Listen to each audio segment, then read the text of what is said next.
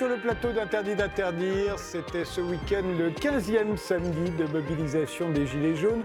Cela fait donc 100 jours que la France vit au rythme d'un mouvement dont les images ont fait le tour du monde. Alors quel bilan en tirer Pour en débattre, nous avons invité quatre figures du mouvement. Maxime Nicole, vous avez 31 ans, vous êtes originaire des Côtes d'Armor, intérimaire dans les transports. Vous êtes l'un des Gilets jaunes les plus médiatisés, euh, y compris sous votre pseudonyme Flyrider, mais aussi l'un des plus critiqués. On vous reproche d'être complotiste, d'avoir assimilé récemment le sionisme à du racisme, de conduire un cabriolet BMW. La photo est même passée sur BFM et LCI. Vous avez dit que c'était la voiture d'un ami. Euh, alors, vous êtes le premier à qui je pose la question. Comment vous le voyez, vous, personnellement, ce mouvement, le mouvement des Gilets jaunes? Si vous deviez le définir à quelqu'un qui n'habitait pas sur cette planète depuis ces 100 derniers jours, vous lui diriez quoi? Euh, ce mouvement, je le vois comme un, réveil des consciences qui aurait dû se faire bien avant. Euh, heureusement, il se fait. Il fallait que ça se fasse, donc ça se fait. Euh, les gens ont jamais autant discuté les uns avec les autres que depuis bah, plus de 100 jours maintenant. Et, il faut absolument que ça continue dans ce sens-là. C'est-à-dire il faut absolument que les gens se rendent compte ce qu'il faut changer, par quel bout il faut commencer, même si c'est pas facile. Mais euh, voilà, cet éveil des consciences, il était, euh, il était nécessaire et c'est comme ça que je le vois, comme un éveil des consciences. François Boulot, vous avez 32 ans, vous êtes avocat à Rouen, pratiquant dans le droit du travail, porte-parole des Gilets jaunes de Rouen. Vous êtes euh, l'un des Gilets jaunes préférés des médias. Vous êtes invité dans absolument toutes les émissions où vous arborez scrupuleusement votre gilet jaune. Vous êtes le seul des quatre aujourd'hui. Alors vous le voyez comment, vous, ce mouvement? Alors, je porte le gilet jaune parce que les personnes qui m'ont mandaté m'ont demandé de le faire. Euh, ensuite, comment je le vois? Je crois que c'est la résultante tout simplement de 40 ou 45 ans de politique euh, catastrophique qui a été menée, qui a contribué à un accroissement des inégalités et à faire que dans notre pays, euh, aujourd'hui, qui est la cinquième ou sixième puissance économique du monde, on a 9 millions de personnes qui vivent avec moins de 1000 euros par mois, on a 140 000 SDF, bref, on a des situations absolument intolérables où les gens ne peuvent plus vivre dignement de leur, de leur salaire, de leur travail, et qui, pour certains, sont obligés de faire les poubelles pour manger.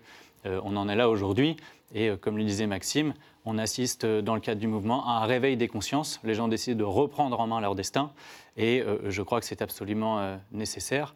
Et, c'est pour ça que c'est une opportunité, en réalité, aujourd'hui, de se saisir de cette volonté des gens de se réapproprier, se réapproprier la politique au sens noble pour enfin changer la politique dans ce pays.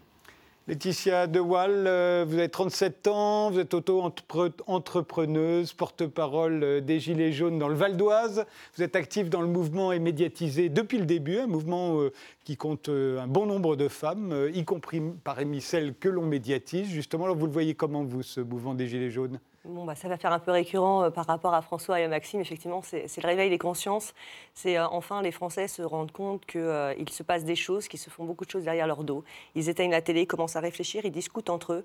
Et surtout, on voit une solidarité qu'on ne voyait plus en France. On avait vraiment l'impression qu'on était tous tournés euh, sur euh, notre petit confort, ou tout du moins sur ce qu'il en restait, à essayer justement de, survivre au quotidien. Et, ce mouvement a permis de créer des liens sociaux qui n'existaient plus, euh, d'éteindre les téléphones portables, d'éteindre la télé, de sortir, de, de discuter et, de s'éveiller voilà, de, voir ce qui peut se passer ailleurs et, de faire deux poids, deux mesures entre ce qu'on nous sert comme soupe déjà toute cuite, etc., et ce qu'on pourrait faire par nous-mêmes avec, notre conscience. Et ce mouvement, c'est ça, et c'est une chance. On a beaucoup de personnes qui ont peur de, de, ce mouvement et de ce que ça pourrait donner. Moi, je dis que bah, la peur ne permet pas d'avancer et qu'il faut justement eh ben, s'affranchir de ça et oser à un moment euh, eh ben, surmonter ses peurs et, euh, oser le changement. Et, c'est le mouvement des Gilets jaunes, on ose le changement. Aïk euh, Shainian, vous avez 29 ans, vous vous êtes souvent qualifié de gilet jaune modéré. Vous avez été brièvement directeur de campagne du ralliement d'initiatives citoyennes, la liste jaune, euh, gilet jaune. Kingrid Levavasseur vous les présentez aux européennes. Vous êtes parti au bout de quelques jours. Vous avez depuis créé votre propre parti, le mouvement alternatif citoyen. Alors vous le voyez comment, vous, ce mouvement des gilets jaunes? Je ne vais pas être original après euh, les trois Vous êtes vraiment d'accord sur tout, en fait. Le, réveil, euh, le réveil des consciences, évidemment, un peu plus que ça. Je pense la volonté de reprendre en main son destin. Euh, le gilet jaune, la symbolique forte euh, qui, moi, me touche, c'est le fait des citoyens qui euh, se sentaient complètement invisibles, invisibles du champ médiatique, invisibles du champ politique, ne, pas entendus du tout dans les décisions politiques qui étaient prises et ne pas considérer en fait qu'ils ont symboliquement mis un gilet jaune pour redevenir visible. Ça, c'est la première symbolique qui, qui m'a touché. Euh, et derrière, évidemment, cette, cette volonté de, de s'approprier la, la, la, chose publique et de reprendre en main le destin. On reparlera du RIC, mais le, le RIC, c'est surtout ça l'idée derrière, c'est de reprendre en main euh, finalement la chose publique. Alors, euh, vous êtes, euh, ce mouvement s'est posé dès le début la question de la représentation euh, politique. Euh, Vous-même, vous voyez comment, vous vous considérez comment Alors, Moi, je vais juste revenir sur le terme modéré. Ouais. Parce que si on associe haïk à un gilet jaune modéré, par rapport à la description, ça voudrait dire que nous, on, on est quoi? Ah non, c'est- j'ai dit, on le qualifie. Voilà, on le qualifie. Mais Voilà. quand je dis vous, je parle justement de, de cette notion qui a été mise de modéré à haïk. On n'est pas des radicaux Bah, c'est pour comme les musulmans modérés, vous savez, c'est juste les, Oui, musulmans. quoi. on est pas tout une aussi religion, et moi, j'ai Voilà. jamais Non, mais utilisé je- ce c'est terme c'est dans le sens où on est tout aussi, euh, tout clair. aussi modéré et que c'est dommage de créer une scission, pas vous encore une fois, de créer une scission en disant voilà, on a haïk en tant que modéré, donc dans ce cas-là, on C'est est quoi des extrémistes gilets jaunes? Non, C'est comme, euh, c'est comme, comme vous disiez tout à l'heure, je suis un des, des plus critiqués parce qu'on m'a collé l'étiquette de quelqu'un de, De de, complotistes. de complotiste, mais même d'extrême dans mes propos, Oui. euh, appelant à la violence, appelant aux armes, alors que je prône le pacifisme depuis 15 semaines. Mais, euh, et puis euh, pour les appels aux armes, je laisse ça à Luc Ferry avec plaisir. Euh, Luc mais, Ferry, il faut vous, euh, expliquer, c'est parce qu'il a dit qu'il fallait effectivement que la police tire euh, Oui, voilà, alors, il a dit- sur les manifestants. Il a dit qu'il faudrait qu'ils utilisent leur arme une bonne fois pour toutes. Voilà. Bon, après, euh, son interprétation est la sienne. Moi, l'interprétation que j'en fais, c'est l'utilisation d'une arme par quelqu'un qui est dépositaire des forces de l'ordre. Enfin, de, voilà, c'est pas, pas très compliqué à comprendre ce qu'il voulait dire. Mais moi, c'est pas ce que, ce que je demande. Donc, c'est ça, le côté modéré, pas modéré. Oui, je comprends. Moi, je me considère pas comme euh, quelqu'un d'extrémiste. euh, Ni complotiste. complotiste, euh, ça dépend, euh, la, ça dépend de la définition qu'on en a.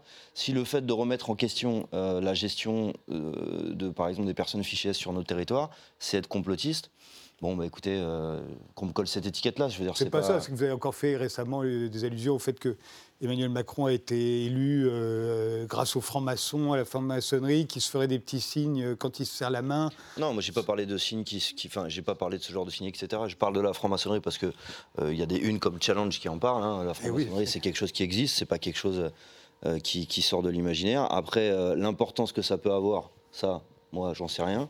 Ce que je sais, c'est que quand ils sont tous dans un bureau à discuter ou dans un café à discuter, ça pose la question de savoir s'il y a euh, une indépendance dans les médias. Par exemple, quand on voit des personnes du gouvernement qui vont boire un café avec ceux qui dirigent les médias, bon, est-ce que c'est vraiment indépendant? Je ne sais pas. C'est pas à moi de le, définir. Mais euh, le, complot, euh, dans ces cas-là, on peut dire par exemple Emmanuel Macron qui dit qu'il y a euh, une ingérence russe dans le mouvement des, Gilets jaunes, alors que c'est son propre garde du corps Benalla qui signe des contrats avec la Russie, euh, enfin des oligarques russes, et qui euh, fait récupérer son coffre-fort par un ancien militaire russe. Euh, bon, le complot, je pense pas que ce soit moi qui le fasse. Quoi. Oui, voilà, on en a une nouvelle définition du complot. C'est à partir du moment où on se pose la question et qu'on C'est remet en doute, on devient, euh, on devient complotiste. Donc, euh, bah, dans ce cas-là, moi aussi, j'assume d'être euh, complotiste et je pense qu'on on l'assume tous. et je remets en oui, question, on, ne rem- on ne prend pas tout euh, comme, euh, comme argent comptant et euh, oui, on se pose des questions. Et c'est bien parce que ça, on se pose dans des questions qu'on qu'on se cultive et qu'on recherche si- davantage. Si je peux ajouter un Oui, mot sur le complotisme, vous savez, on, on se rend compte que dans la vie de société, de, que ce soit associative, municipale, etc., lorsque un certain nombre d'individus ont des intérêts en commun, euh, même à petit niveau, ils s'arrangent entre eux pour faire avancer leurs intérêts. Il n'y a rien de choquant pour moi d'imaginer que des gens qui ont des, des centaines de milliards d'euros, qui ne voient plus euh, les choses au niveau communal ou départemental, mais au niveau mondial, puissent s'arranger entre eux pour favoriser leurs intérêts euh, et euh, seraient capables de beaucoup de pires de choses qu'on on pourrait imaginer. Donc si le complot, effectivement, c'est de, de considérer qu'un certain nombre d'individus qui détiennent des, centaines de milliards, qui euh, détiennent des entreprises de, d'armement, qui s'arrangent avec différents pays pour commercialiser les armes et pour nous expliquer qu'ils se battent pour la démocratie et la paix, si remettre en question finalement un système mondial, parce que la question n'est pas que française, c'est d'être complotiste, moi j'appelle ça juste un citoyen éclairé qui, euh, qui n'a pas envie de croire en ce qu'il lui dit, il a envie de se renseigner, de lire, de, de remettre en question les choses. Et ça, c'est la chose la plus saine, en fait, finalement. L'esprit critique. Ouais. Du coup, je, je vais en dire un mot euh, quand même, mais euh, on a vu l'exemple avec la guerre en Irak. où les États-Unis nous expliquaient qu'il y avait des armes de destruction massive pour justifier l'intervention militaire. Il n'y en avait pas. Et c'est du complotisme. Et il n'y en avait pas. Donc, euh, euh, à l'époque, si on remettait en cause, euh, j'imagine aux États-Unis, on, on, aurait pu être traité de Mm. complotiste, puisqu'en fait, le complotisme, c'est rien d'autre que de contester la version officielle, c'est-à-dire la version du gouvernement et de l'État. Euh, donc, euh, le problème, c'est que parfois, l'État nous ment. Voilà. Donc, en fait, il y a deux erreurs à ne pas commettre avec le complot. Euh, la première, c'est d'en voir partout, et la seconde, c'est d'en voir nulle part. Puisqu'on parle de complot, est-ce que vous étiez déjà rencontrés tous les quatre? Euh, oui, mais pas ensemble. Mm. J'ai déjà rencontré Maxime, Ouais, j'ai déjà quatre, rencontré François, j'ai déjà rencontré Aïk, mais c'est la première fois qu'on se retrouve. Tous c'est la première fois que je rencontre François. Par contre, Aïk, on s'était déjà vu et, et Laetitia. on La première fois que vous vous voyez physiquement tous les deux, mais Ouais. vous étiez déjà parlé ou Oui, jamais on, a, des- on, a déjà, on a déjà été en contact euh, téléphonique. ouais. Alors, la, la question que je voulais voir, c'est comment vous vous voyez vous-même, euh, puisque vous avez posé, la- les Gilets jaunes ont posé dès le début le problème de la représentation politique. Euh, donc, euh, vous n'êtes pas des chefs. euh, Est-ce que vous êtes des leaders Est-ce que vous êtes des agitateurs euh. Porte-parole euh, pour deux d'entre vous, mais, euh, mais la parole de qui Euh, Est-ce que vraiment vous discutez avec les autres Gilets jaunes pour, que, pour savoir ce qu'ils vous demandent de dire Ou est-ce qu'au fond, ils se reconnaissent eux-mêmes dans votre parole? Voilà, comment vous voyez-vous et, et- quelle est votre responsabilité dans tout ça, au fond? Alors moi, au niveau du, du Val d'Oise, il y a eu trois élections. Il y en aura encore une demain, d'ailleurs. Euh, justement pour définir, euh, pour voter pour, euh, pour un porte-parole, en, en décider un ou plusieurs. Maintenant, voilà, compte tenu bah, de ce que vous venez de dire, du fait d'être en contact, de rester en contact, etc. Jusqu'à présent, j'avais ce rôle de porte-parole du 95 et je leur ai annoncé que je ne me représenterai pas puisque le temps ne me permet plus d'être au contact du Val À d'Oise. partir de demain, c'est À fini. partir de demain, je garderai le mandat jusqu'à ce que de nouveaux porte-parole soient, soient élus, mais, euh, mais ce serait hypocrite de parler au nom du, euh, du Val d'Oise si je n'ai plus euh, l'occasion d'être vraiment en contact avec eux. Et je pense que c'est en ça qu'on a toute notre valeur, c'est qu'on sait se remettre en question parce qu'on ne veut pas récupérer euh, une image ou une étiquette qui nous permettrait bah, d'être visible médiatiquement parce que ce n'est pas notre intérêt. Je pense qu'on s'est tous retrouvés là, euh, pas par pure coïncidence.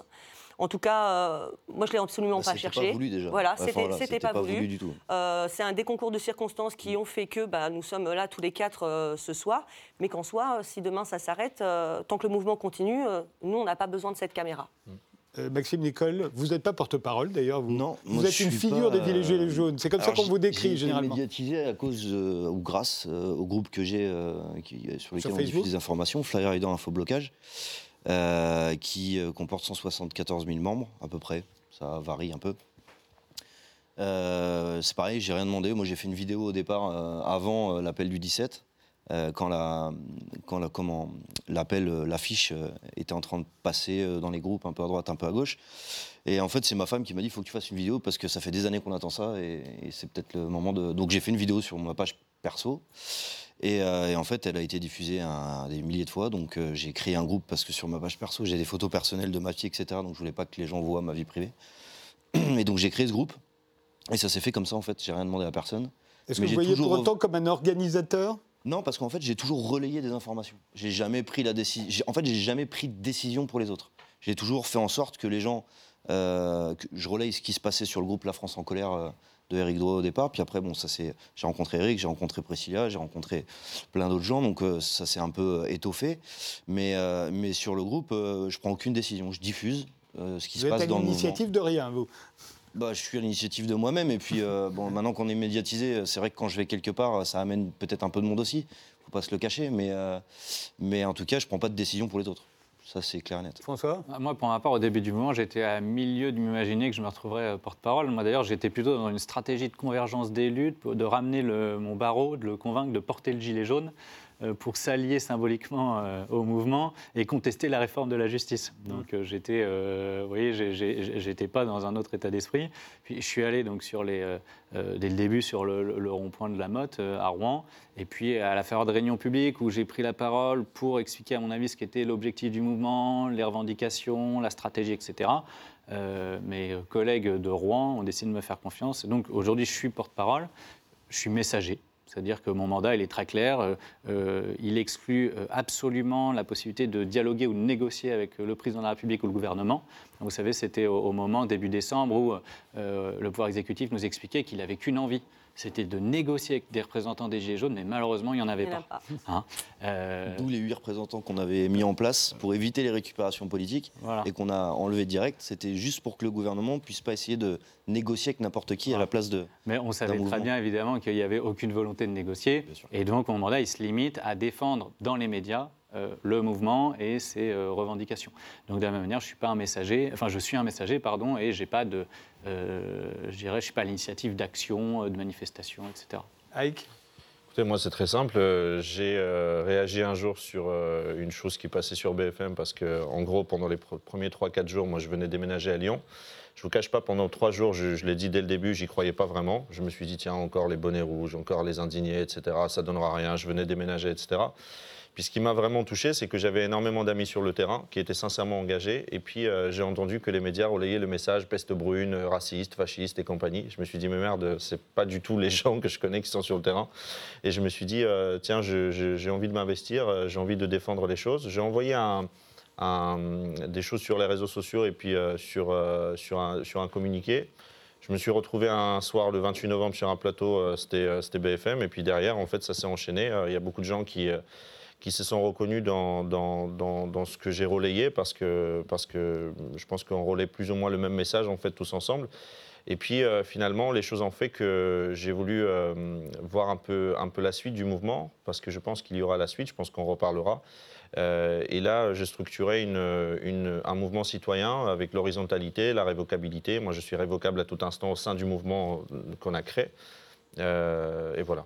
Mais je je, je vaux pas plus que ceux qui ne sont pas visibles. Il y a des talents exceptionnels. Je pense Oh. qu'on est tous... et- euh, et vous ne vous sentez pas, ni les uns ni les autres, plus responsables que les autres on euh, a une responsabilité forcément parce que on- on- forcément, un, on, on est là pour défendre les idées et les, et les, les valeurs, etc. De, de- de beaucoup de gens. Je pense que même si, euh, euh, je pense que les gens in- inconsciemment, ils, ils- ils comptent quand même sur nous pour bien défendre leur message. Ceci étant dit, on n'a, je pense, aucun pouvoir de, de leur dire ce qu'ils doivent faire. C'est surtout pas, pas. du tout ça le, c'est pas du tout ça le, le- le mode. Et, et si vous me permettez, euh, c'est vraiment, c'est vraiment l'essence du mouvement parce que ce qui s'est passé en réalité avec cette mesure, cette simple, simple mesure fiscale d'augmentation des taxes sur le carburant, qui est au départ du voilà, mouvement. pour moi, pour moi, en fait, il y a, il y a quatre euh, caractéristiques de, de cette mesure fiscale euh, qui font euh, l'essence même de, tout ce qu'on dénonce et tout ce qu'on combat depuis, depuis des années. Il y a la verticalité de la décision qui s'impose d'en haut à en bas sans aucune concertation, sans aucune prise en considération de la vie quotidienne des gens. Il y a euh, le fait de- du fait qu'il y a, y a le manque de vision et de transparence et d'incohérence dans les décisions politiques qui font justement le quotidien des gens et qui, qui, qui produit justement l'effet euh, bah, y a la désertification médicale, économique, etc., que des gens étaient obligés de, enfin, qui sont obligés toujours de prendre parfois leur voiture pour faire 40-60 km pour, faire, pour travailler ou pour, euh, pour aller au centre des impôts, etc. Le fait qu'on leur a vendu euh, du diesel en leur expliquant que c'est euh, que c'est beaucoup mieux pour l'économie, maintenant on les culpabilise qu'il faut acheter des voitures C'est en train de électriques. changer, ils sont en train de Euh, redire que finalement, en voilà. réfléchissant bien, le diesel, ça pollue pas plus que C'est ça. ça. Et, en plus maintenant, plus cher que. Et maintenant, ils nous parlent des voitures électriques, alors qu'il y a des rapports qui sortent en disant que c'est catastrophique pour la planète avec les lithium, les batteries, etc. Pour l'humain aussi. Le troisième vecteur, euh, je vais jusqu'au bout si vous me permettez, le troisième vecteur, c'est euh, euh, euh, le deux poids, deux mesures. C'est-à-dire qu'on culpabilise les, petits consommateurs en leur disant c'est à cause de vous que la planète euh, est en train de se dégrader, les grands pollueurs, on les touche pas, on les déresponsabilise complètement. C'est, ça caractérise tout- toute la politique. Et puis la quatrième chose, c'est le mensonge. On nous explique qu'en fait, c'est pour financer la politique environnementale. Finalement, on apprend euh, que c'est seulement 23% qui doit aller euh, dans le budget de l'environnement. Ces quatre caractéristiques, donc verticalité, non prise en considération de la vie quotidienne des gens, le manque de vision et de transparence, le mensonge et le deux poids deux mesures et l'injustice, finalement, c'est, euh, on, on- on prend tous les sujets, euh, que ce soit la santé, que ce soit la culture, que ce soit l'éducation, que ce soit euh, la fiscalité, c'est tout le temps la même chose. Et donc la question qu'on s'est posée, c'est, en tout cas nous, nous dans, dans- dans- dans la structure qu'on qu'on essaye de mettre en place, c'est est-ce que tout simplement on ne peut pas prendre ces, ces quatre caractéristiques, inverser les choses et faire la politique différemment? Euh, Sur, sur le, oui, François. oui, sur le mensonge par rapport à la taxe sur le carburant, les Macron Leaks ont même révélé qu'il y avait des discussions déjà, et je crois que c'était Alexis Kohler, et qui justifiaient en fait l'augmentation à venir de la taxe sur les carburants par, en fait, euh, c'était un prétexte pour pouvoir baisser les cotisations euh, patronales, en fait. Donc, euh, on sait que ça a été mis en avant, mais que c'était uniquement pour, En fait, non pas la- pour l'écologie, mais question, pour la baisse c'est des Qu'est-ce qui cotisations. va bien dans la politique, en fait? Hmm? Parce que quand on regarde bien, euh, les casiers judiciaires, ça ne les empêche pas d'être élus. Ah non, ça c'est sûr. Euh, la pédocriminalité, c'est pas grave, c'est puni par la loi, mais ils font pas de prison. Ils ont le droit, c'est pas grave. Depuis Non, 13 ils ans, ont le euh, droit-. Où vous avez vu ça Ah bah, Il y, a- il y a quatre personnes euh, dont euh, les noms sont assez connus euh, qui euh, se permettent de sortir des phrases. Par exemple, une petite fille Oui, de 5 mais- ans qui vous ouvre la braguette, c'est un moment magique. Non, Ce genre de choses. Ce à quoi vous faites allusion n'a certainement pas été dit de. Ah si, ça a été semaine sur des plateaux de télé. Ça a Ah été, non, pas euh, spécialement la semaine dernière, la mais semaine dernière. il n'y a, pas Non, besoin de. ah oui, non, je suis pas en train de dénoncer quelque chose qui se passe de la semaine dernière. Là, ce Voilà. qu'on dénonce, c'est pas non plus. Donc, euh, Euh, ce mouvement est là aussi. D'autres pas époques avec d'autres références. des gens qui sont Et où les choses ne euh, disaient pas euh, la même chose. Ne euh, voulaient pas forcément dire la même chose. Non, non, non, mais ce que je veux dire, c'est qu'il y a des choses. Après, on peut parler de plein d'autres sujets. Euh, On peut dire, par exemple, euh, un jeune homme de 26 ans euh, arrive à, à avoir des badges d'accès au niveau à, à l'Élysée, euh, se fait euh, euh, voler un coffre-fort. Oui, et on ne va enfin, pas voilà. refaire l'affaire Benalla. Non, mais je veux Non, dire, c'est pas que, pas c'est la pas que. Benalla, parce qu'en fait, Sarkozy, c'était pareil, il y a toujours eu des problèmes. Euh, Là, on a Juppé qui va peut-être aller au Conseil constitutionnel alors qu'il a des bagages. Il a été, on lui a dit qu'il pouvait plus pendant un an se représenter à quoi que ce soit, puis finalement, il, va, il a le droit à l'oubli. Alors lui a le droit à l'oubli, mais les Gilets jaunes qui ont juste manifesté parce qu'ils n'étaient pas d'accord, c'était comparution immédiate et ils sont aujourd'hui, pour certains, condamnés à des peines avec un casier judiciaire, Et avec des amendes à payer. euh, incarcérés Eux n'ont pas le droit à l'oubli. Euh, donc euh, ça pose problème. Ce que je vois, c'est que il y a deux poids, deux mesures dans le sens où quand on est un simple citoyen, on n'a pas le droit à l'erreur. Par contre, quand on est à la représentation d'un pays, on peut se permettre tout ce qu'on a envie de se permettre parce qu'au final, qui va en prison? Quel ministre va en Quel prison? ministre va en prison? Qui aujourd'hui a payé pénalement et euh, de ses responsabilités est arrivé à un moment donné où on dit bah voilà, la loi c'est la même pour tout le monde.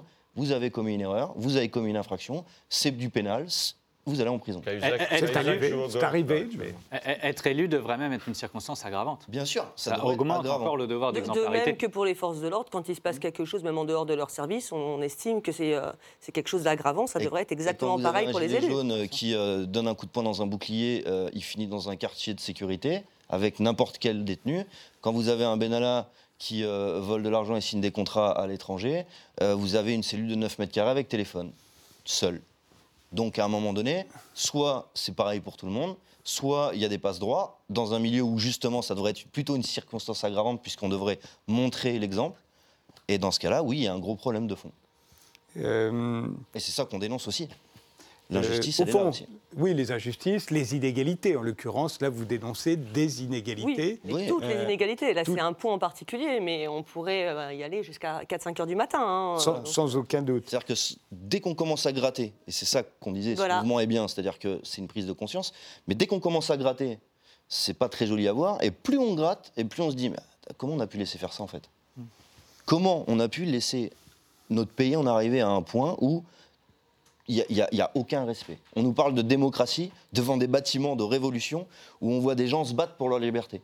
C'est tous nos bâtiments officiels ont à un moment de l'histoire quelque chose sur leur façade qui parle de quoi? De gens qui se sont battus, qui ont perdu la vie pour qu'on soit libre.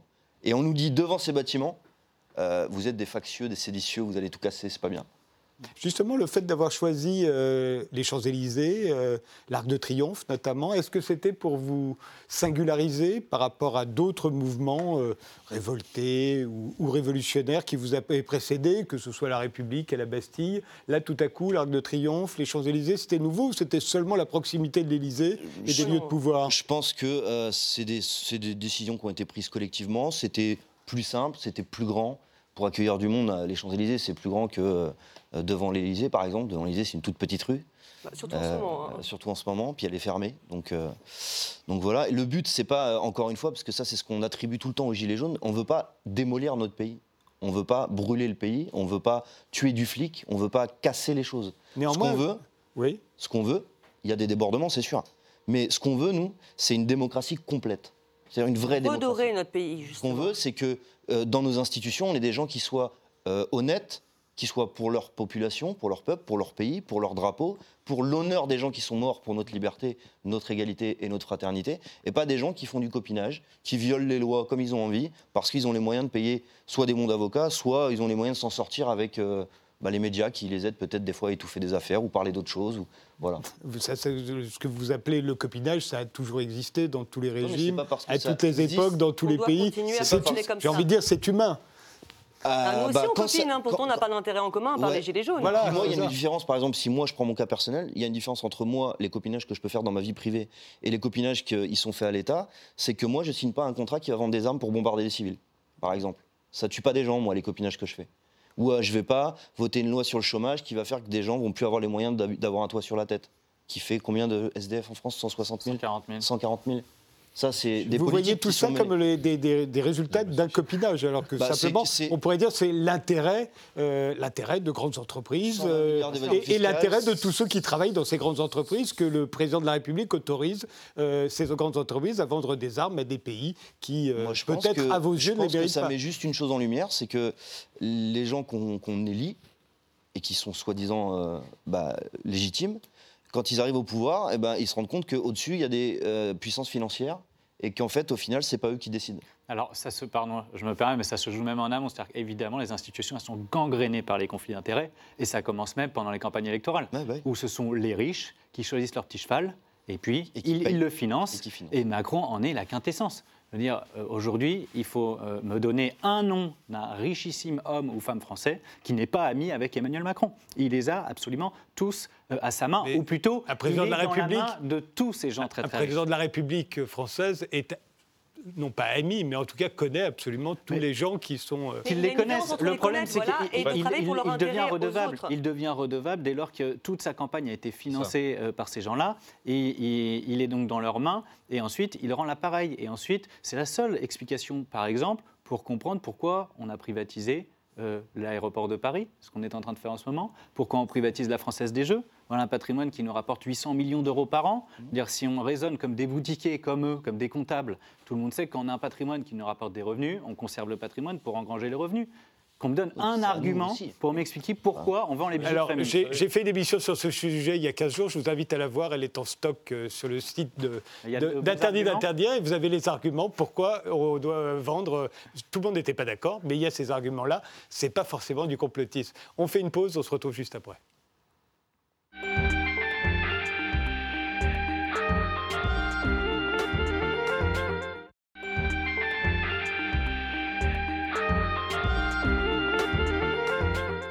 On continue ce bilan euh, après 100 jours euh, du mouvement des Gilets jaunes euh, avec quatre figures, on va dire ça comme ça. Maxime Nicole, François Boulot, Laetitia Dewal et Aïk Chaignon. Euh, ils sont tous les quatre bien connus désormais. Alors je propose d'abord de, de revoir quelques images de ce 15e samedi de mobilisation tel qu'on a pu les voir sur RT. 15e samedi de mobilisation pour les Gilets jaunes à Paris. Deux événements lancés sur Facebook appellent les manifestants à se réunir aux alentours de 11h sur les Champs-Élysées, mais également autour de l'Arc de Triomphe, avant de lancer à 13h une marche dans les beaux quartiers. Des rassemblements également partout en France ce week-end, à Lyon, Bordeaux, Rennes ou même à Chambord, où un pique-nique géant est célébré devant le célèbre château.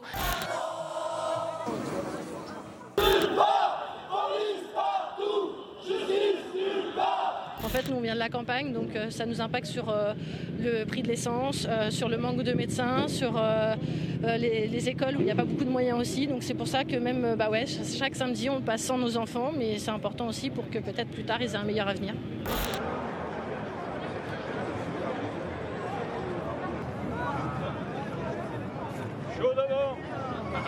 Chaque semaine, nous faisons face à des méthodes, des attaques, des violences qui sont différentes, mais la force du ministère de l'Intérieur, la force de notre sécurité, c'est justement de savoir, un, s'adapter et deux, d'avoir de la résilience.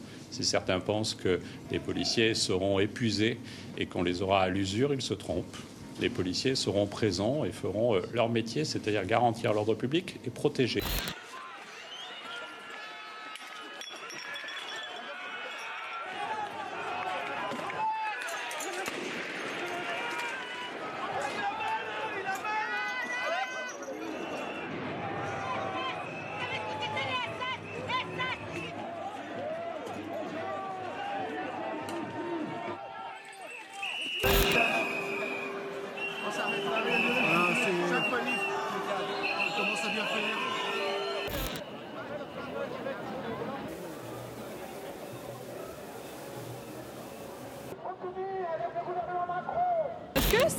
Un sens de manifester au bout de, de, de 15 samedi Est-ce que ça a un sens de ne pas le faire en fait? Mais oui, bien sûr que ça a encore un sens. C'est peut-être pas la bonne méthode, peut-être qu'il faut organiser le mouvement différemment, mais euh, tant qu'on fait des choses, on les fait. Et puis voilà, il n'y a rien d'impossible, donc autant continuer. Il ne faut pas lâcher, on ne lâchera pas. Maintenant, il est important qu'on soit visible. Si on rentre chez nous, on sera plus visible. Déjà que même en étant dans la rue, on ne parle pas de nous et on nous discrédite. Alors si on rentre chez nous, on va faire quoi? On va disparaître. Et aujourd'hui, moi, de, tout- de toute l'histoire de France que j'ai vue, tous les mouvements sociaux se passent dans la rue. Et à un moment donné, le nombre fera la différence, ils ne pourront que plier. Qu'est-ce qui ferait que ça puisse s'arrêter? Euh, Parce qu'au fond, on a un peu oublié euh, vos revendications euh, depuis 15 samedis, depuis le grand débat aussi, où on parle de beaucoup de choses. Alors qu'est-ce qui- qu'est-ce qu'il faudrait pour que ça s'arrête Moi, je trouve ça quand même étonnant qu'on oublie nos revendications. 15 semaines à les répéter. Voilà, c'est 15 semaines à les répéter. On va les On, avait répéter même encore. commencé avant. Mmh. Et, euh, et Ça étendu. rentre, euh, Reconnaissez qu'entre le- ce, qui, ce qui jetait les gens dans la rue le, le 15 no- le 17 novembre 2018, Disons que le 17 novembre, on était beaucoup plus sur, euh, sur tout ce qui était euh, lié rattaché à la taxe, euh, à la CSG, Absolument. etc. Donc ça s'est etc. élargi, ça s'est Ça s'est diversifié. Mhm. Ils n'ont pas élargi, mais peaufiné, puisque euh, voilà, on en sort 3-4 revendications principales, mais quand on dit principales, ça veut dire qu'il y en a aussi beaucoup d'autres derrière. dont une qui permettra de Voilà, s'occuper de de plein donner, de donner euh, suite, euh, suite au reste, dont le fameux RIC. Ouais, moi, j'avais synthétisé les revendications en disant qu'il y avait sur le fond de la politique, c'est euh, la volonté euh, des gens que la politique serve désormais les intérêts de 99% de la population et non plus des 1% les plus riches. Et ça, c'est le fil conducteur pour comprendre toutes les revendications catégorielles des Gilets jaunes, augmentation du SMIC et plus généralement augmentation des salaires, revalorisation du minimum vieillesse et de l'allocation adulte handicapé, réindexation des retraites et des allocations familiales sur l'inflation, dégel du point d'indice des fonctionnaires, suppression de la TVA sur les produits de première nécessité. Et pour financer tout ça, bah, la TVA, déjà, on augmente d'un pour euh, la TVA sur les produits euh, de luxe. Et puis, on revient sur l'ensemble des dispositifs fiscaux adoptés au début du quinquennat au bénéfice des 1 ou des 0,1% les plus riches, c'est-à-dire euh, la réforme de l'ISF, la flat tax, l'exit tax et le CICE. On commence par là déjà sur le fond de la politique. Et puis ensuite, évidemment, sur le plan institutionnel, le référendum d'initiative citoyenne, c'est-à-dire la possibilité pour le peuple d'intervenir directement dans la démocratie. Donc, comment on en sort? Bah, Écoutez, vous accueillez nos revendications. Sur le RIC, les solutions. C'est magique. On dit qu'il y a des choses qui ne vont pas, on dit ce qu'on veut, et on vous dit comment le faire. Et on est encore dans la rue au bout de 15 semaines. C'est ça qui est mais extraordinaire. reconnaissez que vous êtes quand même une petite minorité euh, dans la rue. Non, dans la rue peut-être, de- mais Dans la dans, rue, dans le j'entends dans la cœur rue, et dans l'esprit, Ah, on il y a- est il y a un soutien sur la légitimité à hauteur de 75% Ouais. euh, de, sur, sur la légitimité du mouvement et donc sur les revendications, sur le fond des revendications. Vous faites de- allusion au fait que la, la population française, d'après les sondages, vous soutiendrait à de- 75%. Il y a pas- Enfin, on dit que ça baisse aussi, puis faut-il croire les sondages Oui, bon, baisse- et une. Ça baisse dès lors que la question englobe la, la forme des actions, Oui. des mobilisations. Mais en revanche, quand on est sur le fondement de la, la légitimité des revendications, ça, ça n'a jamais baissé, c'est toujours au moins 75%. En revanche, les Français seraient, enfin, plus de la moitié maintenant, vous préféreriez que vous arrêtiez de défiler samedi. a priori, selon les sondages. Selon les sondages. Selon un sondage ELAB ayant, de- ayant euh, auditionné 1001 personnes. Oui, Sur un échantillon représentatif à peu près. 1000, 1000 personnes, c'est représentatif quand on de la sondage au milieu de des Gilets jaunes qui manifestent, je suis sûr qu'on aura 100%. Non, donc mais après, en tout fait, est, si euh, vous me permettez, c'est très important de, de reprendre le début du mouvement. Le début du mouvement, on était davantage sur les ronds-points, partout en France, euh, proche des, beaucoup plus proche des gens en région.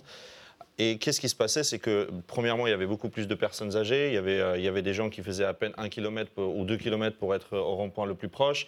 Ils étaient très proches avec les gendarmes. Il n'y avait aucun souci sur les ronds-points. Les casseurs ou euh, tout ce que vous voulez, les groupuscules, etc., ils ne venaient pas parce que, un, il n'y avait rien à casser. Deux, on les voyait arriver à 1000 Et on les isolait. On les isolait. Euh, et surtout, euh, question sondage et psychologie, quand euh, on appelait quelqu'un pour dire qu'est-ce que tu en penses des Gilets jaunes, la personne, l'image de Gilet jaune qu'elle avait, elle avait l'image du Gilet jaune qu'elle voyait en bas de chez elle ou à, un, ou aux 500 mètres de chez elle. Maintenant, qu'est-ce qui s'est passé? C'est que, et c'est très réfléchi tout ça, d'accord? Les, gens qui, qui sont au ministère de l'Intérieur, même si moi personnellement, j'ai pas grand respect pour eux actuellement, je, parle de notre ministre de l'Intérieur qui nous méprise depuis deux mois ou trois mois, mais ceci étant dit, euh, je vais pas dire qu'ils sont incompétents. Très compétents, mais pour, être, euh, pour défendre leurs propres intérêts, pas les nôtres. Donc ce n'est pas de l'incompétence. Ils savent très bien euh, la manière dont ils ont procédé. Ils ont tout fait pour que justement les ronds-points, qu'on qu'on nous coupe en fait du- de- des territoires. En tout cas, ils, essaient- ils ont essayé de faire ça Ils l'ont et fait. faire en Ils sorte. l'ont fait. Ils, ils ont donné fait. les ordres pour aller vider Hmm. les ronds-points, Vider. casser les Voilà. cabanes. Et Mettre c'est- des à conséquence- la-. La conséquence de, de ça, c'est quoi? C'est qu'on se retrouve finalement dans les centres-villes. Alors, ça a plusieurs conséquences. Il y a plein de gens qui ne peuvent plus aller dans les centres-villes parce que, un, ça, c'est de l'argent. Deux, il n'y a pas toutes les personnes âgées qui peuvent prendre leur voiture, aller se garer dans le centre-ville. Dans les centres-villes, il y a davantage de problèmes d'infiltration qu'on n'avait pas auparavant. C'est pas aux Gilets jaunes, si vous voulez, de, de, de régler tous les problèmes euh, des C'est groupuscules. surtout Des, que des- c'est pas nous qui avons créé cette Non. crise sociale. Mais on est d'accord on là-dessus. n'est pas la cause des problèmes. Et en plus de ça, et en plus euh, de c'est ça, il joue sur la question de- de- d'entrepreneurs, de, commerçants, etc. On n'avait pas ce problème. Moi, je me souviens dans, dans- dans la région lyonnaise, il y avait des commerçants qui venaient nous donner à, à- à manger. Euh, Ça, on rigolait, on- ils ils nous disaient mais merci d'avoir arrêté autant de voitures parce que les mecs ils descendaient des voitures, ils allaient commercer, co- consommer dans les commerces. On n'avait pas ce problème. Donc il y a ce côté pratique et technique. Mais ensuite, il y a une autre chose, c'est que finalement, euh, Maxime a parlé de. euh, de, de- alors, j'ai oublié le, terme utilisé, mais, mais le fait que finalement, euh, aujourd'hui, des gens parlent. moi, personnellement, j'étais un petit peu déprimé avant, ce, avant, avant les Gilets jaunes. Je me disais, c'est pas possible qu'on a- qu'on n'a pas de mémoire collective. C'est-à-dire qu'on arrive, finalement, nous, le peuple. Voilà, tu as dit comment on a laissé faire. C'est ça que tu as dit moi, j'étais un petit peu déprimé. Je me disais, mais comment ça se fait que, que le peuple, en général, on oublie si facilement certaines choses? Aujourd'hui, je suis rassuré de voir que quand je parle avec les Gilets jaunes, ils me parlent de, de la privatisation des, autoroutes et des péages, qui est une, qui est une connerie euh, pas possible. Ils me parlent du référendum euh, Constitution européenne de 2005. Comment on, on peut nous parler de, de démocratie si on invite les gens à voter, ils prennent une décision C'était un moment un peu magique parce qu'il y avait des personnes âgées, il y avait des jeunes à l'époque, ils stabilotaient la Constitution européenne, etc. Ils se sont renseignés, ils ont lu, ils sont allés voter et finalement ce, vote, ce choix n'a jamais été respecté. Comment on peut parler de la démocratie si le bien commun, donc les autoroutes, euh, euh, les péages, c'est le bien commun de tous? On a vendu cela parce qu'on a vu euh, juste quelques technocrates ont décidé de vendre ça à leurs copains de Vinci et de Bouygues. Sur court terme, ça a généré 14,8 euh, 14,8 milliards sur, euh, sur 6 ans ou 7 ans. Très bien, on est à zéro, sauf qu'à partir de 8e année, on perd 3 milliards. On continue à travers les collectivités territoriales de payer, de, co- de cofinancer, si vous voulez, la construction des autoroutes. Et en plus, autant qu'usager, on paye encore plus cher les péages. Ils se gavent. Et pendant ce temps-là, on nous explique, bah, maintenant, on va privatiser des aéroports parce qu'il faut réduire les dépenses publiques. Mais on ne réduit pas les dépenses publiques, on vend l'actif. Aucun entrepreneur dans ce pays, lorsqu'il a besoin d'argent, euh, enfin, il a besoin d'argent, lorsqu'il veut euh, équilibrer son budget, il ne vend pas ce qui lui rapporte de l'argent. D'accord? Il optimise éve- éventuellement, mais pas en vendant l'actif, ce qui lui rapporte de l'argent. Et là, aujourd'hui, on, on gère ce pays sans aucune concertation avec les citoyens et on veut continuer à le faire. Il a tout dit. Ouais, moi, je voulais simplement, parce qu'au début, on partait, on, on partait des, des modes de mobilisation. En fait, le gouvernement a voulu déloger les ronds-points, déjà pour briser psychologiquement les gens, pour essayer de les décourager. Et ensuite, du coup, ça a fait muter le mouvement sur les manifestations du samedi. Et là, tout a été fait par une stratégie de la tension, du chaos même, pour donner les ordres euh, aux forces de l'ordre, d'aller nasser les gens pour les bloquer et les gazer. Je veux dire, l'acte 2, je crois que dès 8h30, ça commençait à gazer, les gens étaient bloqués. Donc évidemment, la journée allait très mal se passer. Et elle s'est très mal passée. Mais tout a été instrumentalisé et fait pour que ça se passe mal.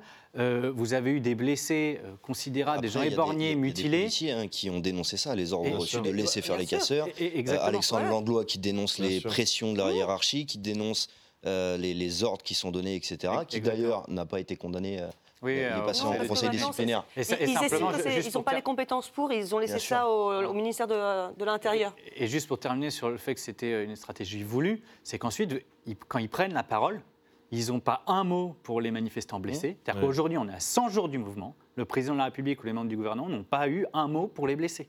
Et euh, ils n'ont pas eu un mot pour condamner les dérives individuelles de quelques policiers et les rappeler à leur devoir Des d'exemplarité. bêtises. Si, M. Et- Castaner a dit à un moment que c'était des bêtises. Oui, enfin, avant, il avait dit qu'il n'avait jamais vu un policier. Oui, avec mais un après, il a admis qu'il y avait eu des Hein bêtises Oui, voilà. Qui, qui ont coûté un œil. qui- Et, euh, et- et au contraire, ils ont Des bêtises. alimenté, et je, je termine simplement là-dessus, mais ils ont alimenté euh, le climat de tension et la colère en qualifiant les Gilets jaunes de foule haineuse, Benjamin Griveaux d'agitateur et euh, Christophe Castaner de Séditieux et factieux. Bon, ils ont fait que de jeter de l'huile sur le feu et pour créer la violence et in fine pour apeurer les gens. En fait, on en est là aujourd'hui, c'est que dans notre pays, le pays des droits de l'homme, On, a, fait en sorte que les gens aient peur d'exercer une liberté fondamentale, la liberté d'expression. Parce que si on fait Et, le... et la liberté de manifester, plus particulièrement. Oui. qui est- Si on, si on fait le, le truc, on a eu quoi On a eu factieux, séditieux, euh, lèpre, fasciste, antisémite, euh, groupuscule, radical, opposant politique radicalisé. On a eu tous les noms du dictionnaire qui, qui sont négatifs. Par contre, de l'autre côté, euh, bah, on n'a pas parlé des gens qui, euh, qui étaient très à l'aise, qui avaient financièrement les, les moyens, qui étaient bien, mais qui étaient gilets jaunes parce qu'ils étaient contre l'injustice. On n'a pas parlé euh, des chercheurs du. CNRS qui ont signé un document publié à l'AFP qui soutiennent le mouvement des Gilets jaunes. On n'a pas parlé euh, de toutes les personnes qui ont, euh, sur les ronds-points, amené de la nourriture, amené du soutien. Tout ça, on n'en parle pas. Pourtant, il y a une solidarité, on en parlait tout à l'heure, qui est énorme. Après, il y a une autre chose. Neuf semaines avant de parler des violences policières, des gens qui ont perdu un œil, une main, etc., on leur a dit c'est de votre faute, vous n'avez qu'à pas ramasser du TNT dans la main, c'est de votre faute. Et puis vous prenez vrai le risque de manifester, vous prenez Voilà. le risque. euh, C'est vrai que utiliser de la trinitrotoluène, un explosif militaire contre des manifestants, c'est tout à fait normal dans un pays des droits de l'homme et du citoyen. C'est légal en tout cas. C'est alors c'est légal. C'est parce que c'est légal, on doit se dire que c'est normal. J'ai un problème avec ça, moi. C'est Ouais, ça, qui- ouais. c'est ça qui me pose problème. C'est-à-dire que changer, euh, on utilise du gaz euh, dit lacrymogène, qui est en fait du gaz CM6CS. C'est un gaz militaire, nocif, toxique, qui a été euh, interdit dans les théâtres d'opération depuis la guerre d'Algérie. C'est interdit. Pourquoi? Parce que ça peut causer la mort dans une atmosphère, euh, con- enfin pas circoncis, Confinée. euh, confinée. C'est un gaz qui, une fois euh, ingéré dans le corps, euh, produit du cyanure. Un- cyanure, c'est du cyanure. hein, c'est pas, on n'est pas en train de parler de, café là. Eh ben, on utilise ça contre des manifestants et on utilise aussi un LDB. Le LDB, c'est hyper simple. Vous regardez la fiche technique du fournisseur d'armes qui est suisse. Il vous dit précision à 50 mètres, vous perdez 10 cm avec le viseur holographique. Donc le flic qui me dit, je suis ancien militaire, j'ai déjà tiré avec des armes. Le flic qui me dit, à moins de 10 mètres, j'ai visé les pieds, ça a tapé la tête. À un moment, il y a du foutage de gueule. J'ai été à Toulouse. J'ai été dans plein de villes. À Bordeaux, où on m'a arrêté d'ailleurs, parce que je filmais des gens de la BAC qui n'avaient pas leur caméra de sécurité qu'ils sont censés avoir avec le LDB, qui l'ont mis en me disant de toute façon, on peut la mettre, on peut la- pas la mettre, il n'y a pas de pile dedans, ça marche pas. Il faudrait qu'on nous donne les moyens. Donc en fait, l'État, en plus de, théâtraliser tout ça, de nous faire passer pour des malades psychopathes qui ont juste envie de casser le pays, il crée une tension entre les forces de l'ordre et les citoyens, parce que eux aussi, c'est des citoyens. Et autant il y a une minorité de cons à l'intérieur qui, qui utilisent la force d'une très mauvaise manière, À l'intérieur de votre mouvement, vous voulez à l'intérieur du mouvement des Gilets jaunes et à l'intérieur des forces de police. À la différence près que euh, quand on est équipé d'un casque, un bouclier, de protection dorsale, genouillère, tout ce qu'il faut, quand on prend un pavé sur un bouclier, c'est désagréable. C'est désagréable. Au pire, on a un bleu, parce qu'on est quand même protégé. Par contre, quand on se prend une balle de LDB, qui n'est pas la munition en plus, qui est Oui. euh, préconisée par le fournisseur d'armes suisses, et qui, à moins de 10 mètres, les, médecins, les chirurgiens le disent, ça cause des blessures de guerre. Quand on utilise ça en tir tendu, comme on a pu le voir sur une vidéo il y a peu de temps, où un policier est à moins de 5 mètres des gens, leur vise la tête comme ça, et quand il se rend compte qu'il est, filmé, il se barre, ça, on en voit tous les week-ends. Mais on en parle difficilement sur les médias mainstream. Pourquoi? Bah Parce qu'il y a une vraie répression policière. Ce sont des ordres. Alors, il y a de plus en plus de policiers qui se mettent en arrêt de travail, qui ne veulent pas obéir à ces ordres. On voit de plus en plus de collègues qui baissent le canon. Je l'ai vu aussi, ça. ils Le mec qui vise maintenant. et maintenant ils, se battent entre eux parce que, parce que les ordres, ils les supportent plus. Et on l'entend de plus en plus dans les rangs des, des- des policiers Parce dire qu'eux aussi on commencent à plus. se réveiller. On n'en peut plus. Et il y a Patrick Timsit qui avait fait une intervention sur un plateau télé qui avait demandé à, à Mounir Majoubi est-ce que vous avez eu peur à l'acte 2 ou l'acte 3, je ne sais plus, euh, que les policiers baissent les casques? Et Mounir Majoubi a dit euh, non, moi j'ai entièrement confiance. Et il lui a dit erreur. Erreur. Ça reste des êtres humains derrière le, le- le bouclier. Il y a des cons partout. Mais il y a aussi des êtres humains derrière le, le casque bleu. Et il y en a un jour, soit ils vont se mettre en arrêt, soit ils vont dire c'est bon, on arrête. Ce que, ce que d'autres ont, ont remarqué, euh, et ce qui pourrait singulariser le mouvement des, des Gilets jaunes, c'est qu'il s'est attaqué euh, euh, plus que d'autres, peut-être même est-il le premier, en tout cas sous la Ve République, à s'être attaqué directement à des élus euh, ou à des possessions d'élus, euh, aux journalistes aussi. Ça s'était jamais vu jusqu'à présent. Euh, Des journalistes à qui on a attrapé les appareils photo, cassé les cartes euh, mémoire, euh, matraqué, gazé. Euh, trois observateurs des pratiques policières. Il y en a, une qui a- il y a eu un des observateurs des pratiques policières qui a été dépêché en France, qui a pris un tir de flashball, 11 points de suture sur le crâne. On a une personne de la Cour européenne des droits de l'homme et du citoyen qui s'est fait insulter par un policier en lui disant euh, Dégage, sale fasciste de. Je sais plus exactement, il lui a dit fasciste et euh, anarchiste, en lui montrant sa matraque et je vais te la mettre. Pas de bol, c'est une personne de la Cour européenne des droits de l'homme. Je ne suis pas en train de vous dire, Voilà. que les, les- les policiers n'ont rien à se reprocher. Un certain nombre de policiers, comme vous Un certain dit, nombre, et c'est une minorité, euh, ont- heureusement. ont certainement des choses Mais à se reprocher. il y en a. Mais il se trouve, comment expliquez-vous Est-ce que vous justifiez ou au contraire, est-ce que euh, ça vous énerve et vous regrettez euh, qu'il y ait eu comme ça des élus qui aient été euh, menacés dans leur bien ou dans leur personne? Des journalistes aussi, François? En fait, évidemment que toutes les violences sont condamnables et qu'on ne veut jamais en arriver là. Mais en fait, on a un niveau de colère inégalé dans notre pays. Et plutôt que d'essayer d'écouter le peuple, qui, euh, le 17 novembre, était massivement sorti dans la rue et euh, essayait simplement d'être entendu, on n'a fait que de les mépriser, de les casser et de les réprimer. Et on en est à 100 jours. Et on en est toujours au même point, c'est-à-dire qu'il n'y a eu aucune main tendue. Euh, on continue de les mépriser, de les casser et d'essayer de les discréditer. Donc forcément vous avez un climat de tension qui ne cesse de s'élever parce que les gens même sont pire. de plus en plus Mais- désespérés. Parce qu'au début, c'était du pardon, désespoir. Pardon, vous exagérez, parce qu'il y a eu un certain nombre de concessions qui ont été faites par Non, le gouvernement. Alors, Je je- ne vais pas les ré- je vais il y a pas eu les- un je vais pas- de quelque je vais pas chose. les, les réénumérer. Il y a eu ces concessions et puis il y a eu ce grand débat. Si- si- ça, je peux euh, Les deux étaient des réponses quand même. Juste sur les concessions, parce qu'on nous explique qu'il y a eu 10 milliards, je ne vais pas rentrer dans le détail, hein, mais les 10 milliards qui sont donnés, dans la mesure où on ne remet pas en cause les dispositifs fiscaux au bénéfice des 1% les plus riches, qui va payer ces mesures, c'est toujours les mêmes. C'est la nous. classe moyenne prise au sens large. C'est nous tous ici. Ça va se traduire par une augmentation d'impôts ou alors par une baisse des dépenses publiques. Mais ce sera soit l'un, soit l'autre. Nous, c'est pas ce qu'on demande. Nous, ce qu'on demande, c'est que les 1 ou les 0,1% les plus riches, ils contribuent à l'impôt comme tout le monde, c'est-à-dire à Mais- proportion de leurs facultés. Vous, vous exagérez un peu parce que les 1% ou les, euh, euh, les plus riches, ils payent des impôts comme tout le monde, même s'ils ne payent, ils sont plus assujettis à l'IGF, pas tel du qu'on tout. le connaissait. Pas du tout. Ils payent des impôts. dérives, il y a il y a des, transferts de, sociaux euh, dans ce pays qui sont quand même Pas du tout. Ils font énormément d'évasion fiscale, qui est de 100, de 100 à 120 milliards par an. C'est ce que vous leur prêtez. Bah, c'est le rapport Oxfam qui, est- qui le dit. Oui. Ensuite, on nous dit toujours, euh, ah oui, mais il y a l'impôt sur le revenu qui est payé, euh, je crois, c'est euh, euh, 1% qui paye 40% l'impôt sur le revenu. Mais l'impôt sur le revenu, c'est simplement 42 milliards de recettes euh, par an, alors que le budget total de recettes de l'État, c'est 240 milliards. Et puis, chose, chose cocasse, donc 1%, 40% impôt sur le revenu. Ça veut dire qu'ils contribuent à 15 milliards. Et les intérêts de la dette publique, c'est 40 milliards. Et les intérêts de la dette publique, ils sont captés par ces 1 ou ces 0,1% les plus riches parce que c'est eux qui ont énormément d'épargne et qui euh, euh, placent cet argent dans des produits financiers, d'assurance Vous vie. exagérez, ou dans ça peut être aussi les fonds de pension, c'est-à-dire la classe moyenne des pays qui ont des retraites par capitalisation et non pas par mutualisation comme nous.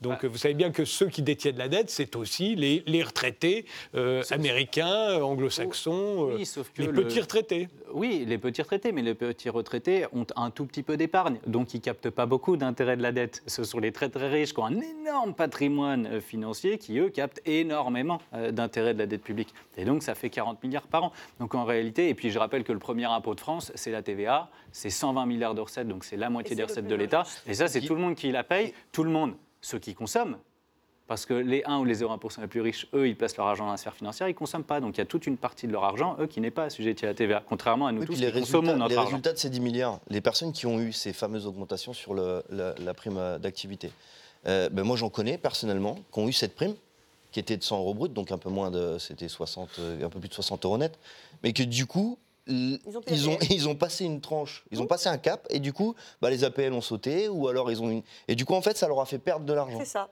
Alors, si- je peux re- revenir là-dessus, c'est que en fait, en réalité, euh, en réalité, euh, ces, ces discussions-là, on, peut les avoir pendant, pendant des mois et des mois. C'est que c'est pas une question d'appel, de taxes, etc. C'est, c'est- on, on a la possibilité, on a une opportunité. En réalité, moi, je l'ai dit plusieurs fois, ça a été peut-être mal interprété. Moi, j'ai dit, je veux la réussite de ce gouvernement et je veux la réussite d'Emmanuel Macron. Ça a été mal compris. Je voulais dire par là, c'est qu'en fait, on lui a donné l'opportunité, en fait, s'il serait euh, s'il serait euh, intelligent, euh, il on lui a donné l'opportunité de renverser la table. Moi, je n'y crois pas qu'il le fera parce que son parcours politique et la sphère de laquelle il provient, je n'y crois pas qu'il va changer de cap. Mais je veux dire que c'est toute la grille de lecture sur la société que moi, personnellement, j'aimerais qu'on arrive à changer. Parce qu'en réalité, c'est pas que en France que ça se passe. J'ai euh, euh, été euh, récemment, récemment en Italie. On prend tous les problèmes de la société française, on prend tous les, tout ce qu'on parle de, en France, c'est en Italie, en Espagne, c'est les mêmes problèmes. Et donc là, on se pose la question aussi sur le plan européen. On se rend compte que moi, personnellement, j'ai pas envie d'être, si vous voulez, la génération 3%. J'en ai marre de ça. J'ai envie que j'ai envie qu'on me donne, qu'on puisse créer Vous tous faites les ensemble 3%, vous faites de Bruxelles. Bien sûr, j'ai j'ai envie qu'on crée tous ensemble un récit en fait de ce pays, un récit sur le long terme, une vision commune, qu'on parle du bien-être humain, qu'on remette l'humain finalement au cœur de toutes nos préoccupations, qu'on réfléchisse comment on fait pour qu'on soit moins malade, euh, qu'on soit, euh, euh, soit, que, nos enfants soient, plus heureux. C'est des choses ba- banales, mais en fait personne n'en parle de ces sujets-là. On nous parle en permanence des chiffres. Moi, ce qui me, dérange, c'est qu'on est dans une vision où, vous savez, les euh, Aujourd'hui, quand il y a des élections euh, présidentielles, on regarde euh, quel candidat connaît mieux les chiffres, quel candidat connaît mieux le dossier, euh, quel candidat est spécialiste d'une- question. Mais ça, c'est des techniciens. Les techniciens, ils sont là pour faire, faire de la technique. Mais il faut des, des gens qui ont une vision sur long terme. On ne parle plus de la vision. On ne parle qu'est-ce qui va se passer dans 3 ans, dans 4 ans, dans 5 ans? Il faut quelque chose. On renverse la table sur l'ensemble de la société et qu'on se dise à un moment donné, mais euh, pourquoi on vit en fait? Quelle est la valeur de la vie? Quelle est la valeur de l'humain? Euh, Est-ce que euh, on doit être entre deux dogmes, la, dogme, on va dire, un peu plus de gauche qui dit il faut augmenter les dépenses publiques pour la sécurité sociale pour mieux soigner les gens, ou est-ce qu'il faut être dans la dogme plutôt de droite en disant il faut baisser les dépenses de la sécurité sociale? Est-ce qu'on ne peut pas faire juste du bon sens au milieu en disant euh, regardons tout ce qui fait qu'on tue notre corps, regardons tout ce après, que tout ce qu'on se soumet en fait au, au lobby agroalimentaire, etc. Tout ce qu'on consomme, tout ce qu'on fait consommer à nos enfants, on sait ce qu'il ne faut pas consommer. Et finalement, avoir tous ensemble le courage de se battre contre ce, ce- ce système euh, de lobbying, etc. Parce qu'on peut faire de l'économie faire de la santé en privilégiant les circuits courts, en faisant en sorte que les agriculteurs euh, euh, produisent localement. T- Tous ces sujets sont liés et on est toujours en train de nous dire quelle est la solution du bas, mais on ne règle pas le, projet, le problème d'en haut. Et quand on nous parle des violences, quand on nous parle de, de, la, de la violence éventuellement des policiers ou, ou des gilets jaunes, ou de, sincèrement, ça ne- ça- c'est quelque chose qui m'a lassé parce que ça fait 15 semaines que, que ça dure, que euh, tous les samedis, euh, on est obligé de dire oui, je condamne les violences, oui, mais. Oui, je suis antisémite. Voilà. Euh, je, je, je suis, je Oui. condamne l'antisémitisme.